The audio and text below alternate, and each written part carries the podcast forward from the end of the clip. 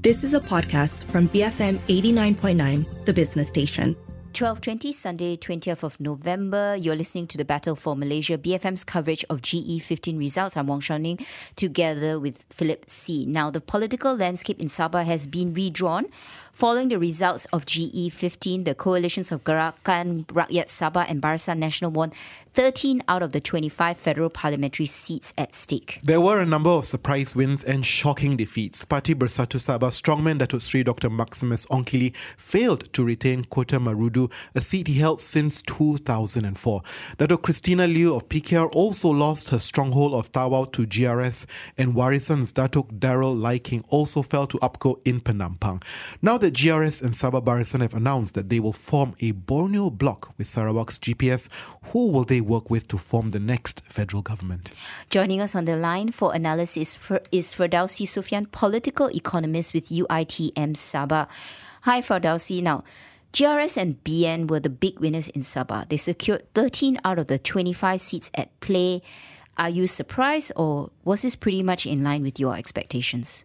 Hi, Charlene and Phillips. Uh, as a matter of fact, if you look at the result, especially for GRS and BN pack, as you all know, this is a very unique pack, yeah, compared to the compared to GPS. Well, um, most people and most of the result, most of the poll that we receive, and when I look at the report, uh, everyone was talking about, you know, more than 15 seats. So 15 seats is the bottom line, but they get like 13. Obviously, this is, um, you look at, there's the prize seats like, you know, Rahman Dahlan, uh, who contesting in Kota Belud. Mm. He, I mean, he was very, he was very confident, but it turns out to be uh, Munir from uh, Warisan who won the seat. Uh, surprising as well in uh, Tuaran, so Joniston Bangkuai is considered to be one of this like uh, you know uh, a big name in uh, Tuaran, but uh, he lost uh, defeated by uh, Madius Tangau. So this is um, two seats that actually people were vying, looking at. It will be a GR, BN and also GRS seat. So anyway, 13 is okay. All right. So 13 seats. But if you break the uh, break the number, so GRS technically they uh they they, they won six seats and BN win seven won seven seats. So um, both uh you know they have an equal share of the seat contesting in uh parliament and also in one of the Adun seat which is in Bugaya. But Bugaya is a foregone conclusion is a Warisan seat. So um so there you go. So um, GRS and BN um, get 13 seats. Well, kind of uh, below expectation, but it's still okay. Barely pass. Barely pass. Barely yeah. pass. and I, I always wonder, and I always wonder, you know, Firdausi, when I think about Sabah, right, with all these results, and it's so complicated, is it all about the personality rather than the party platform there?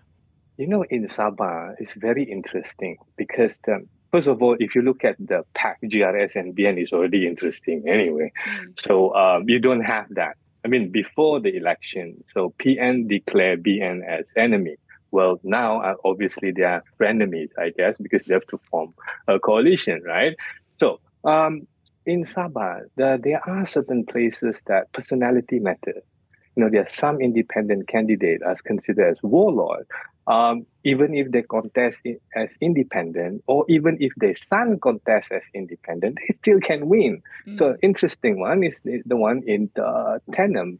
Uh, uh, this guy uh, Rubin Balang's son, which is uh, Riduan Rubin, right? So Rubin Balang is a warlord, considered as a warlord, uh, who contested uh, contested in the previous state elections as independent, uh, as independent, who won and later joined Bersatu his son as well contest in uh, Tenom and then uh, won uh, the election. So, but uh, and then person, it all depends on certain places. Uh, mostly in rural area, uh, personality matters, right? Now, especially this time around, when you have a very loose coalition, right? And a very loose uh, uh, uh, loose coalition number one. So you don't have like that previous dominant UMNO type prior to 2018 so that one is pretty much is quite clear. But even though personality still play a bit uh, a little role there. But now uh, personality and party both are not mutually exclusive and it all depends on certain area where you want to put it. Now, I'll give you another example, like you know, um, in uh, in Beluran, yeah. Mm. So uh, in Beluran, which is Ronald Kiandi, he's a big name. it, it is a big name. Yes. Yeah. Right? But despite you know uh, poverty rate like forty six percent, it doesn't matter, right? And unemployment rate is more than you know 10%. But you know, uh, when uh, Bung Moktar didn't uh, didn't uh, nominate his name to contest in that uh, in that um, in that uh, parliament, so uh, he he contested uh, Perikatan Nasional still won. So so there are there are things which is you know sometimes party matters uh, a good example party matters is in the, where I live in Kota Kinabalu. Yeah. Mm. So this one uh, obviously is um, obviously is a non-Malay dominant area. So it is a classic place for uh, uh, DAP or Pakatan Harapan. So whoever contesting, all right, will always be uh, you know DAP or Pakatan Harapan. Okay. Yeah. So it all depends. So let's but talk personality ab- matters. Sorry, yeah. So sorry. let's talk about sorry.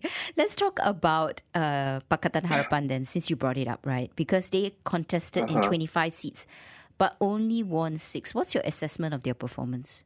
As a matter of fact, it's, it's quite beyond expectation. You know, previously they didn't win much. Mm. so, uh, but yes, and for Pakatan Harapan, there are two seats. Uh, few seats actually surprised us because based on the report where we see and also the poll that we have assessed, there uh, we were expecting two seats only, all right, mm. which is in Kota Kinabalu and Sandakan. But uh, Penampang, uh, uh, Leiking defeated by Dato Ewon Ebin. That was that, that, really surprised us. But if you look at it, well, it's true because um, that area, Penampang, right? So um, the Penampang is quite big. So Ewon is like uh, depending because uh, they are in Pakatan Harapan. So the DAP factor play a very important role to back Ewon uh, Ewon Benedick uh, vote because there are some there are quite number of uh, it's not just the Kadazan Kadazan people but there are also uh, Chinese people as well. So this way how uh, Ewon you know emerge and win in, in, that parliamentary seat. And another one is Sepangar. So Sepangar, the the the, the highlight was the highlight was uh, Aziz Zaman and also this uh, Yakub Khan. But it turned out to be a guy from Mustafa Takut, he just, from PKR, and he won the next he, won the, the, the seat. So there are a few seats which is quite surprising. Surprising. so, uh, yeah. Yeah and i want to i want to get your perspective on warisan you know. So much ambitions about coming over to Peninsula Malaysia. But look they can't even sort themselves out in Sabah winning only three seats. What is the future of them? And perhaps what's the future for Dato Sri Shafie Apdal I think he need to rethink and re rethink again and uh, you know I think one thing that about Shafie Apdal, as much as he's an experienced and very uh, vocal and also important figure in Sabah, but I think he has to rethink his position, especially Warisan. So there's only three seats, yeah. And then he contested 52 seats, as a matter of fact, including Peninsula. So uh, not even, uh, I mean, not even Sabah, he can't even get like more than 10, right? So uh, so only three seats. So I think what he need to do, I think in this today, in the today paper, uh, a lot of the Pakatan Harapan people actually say that Warisan will, will have a different result if they join Pakatan mm. Harapan. Mm. So they used to join Pakatan Harapan, you know, the previous election, they call Warisan Plus. Yeah. So during that time, all right, they somehow uh, get better results compared to, uh, you know, now. But we, we all know that Warisan, uh, for the the, the recent uh, state election and the previous uh, uh, the previous uh, election in 2018, they you know they didn't they usually don't get a lot of majority. They form government because of party hopping back then. So, but this time is even worse. They only get like three seats. So I guess they have to think of like GRS and BN all right even though uh, you know they uh, they do have internal uh, you know conflict at times but the only way to contest in this political landscape especially this time around with so much fluidity in our political landscape you have to collaborate with or work with another partner to get a better momentum.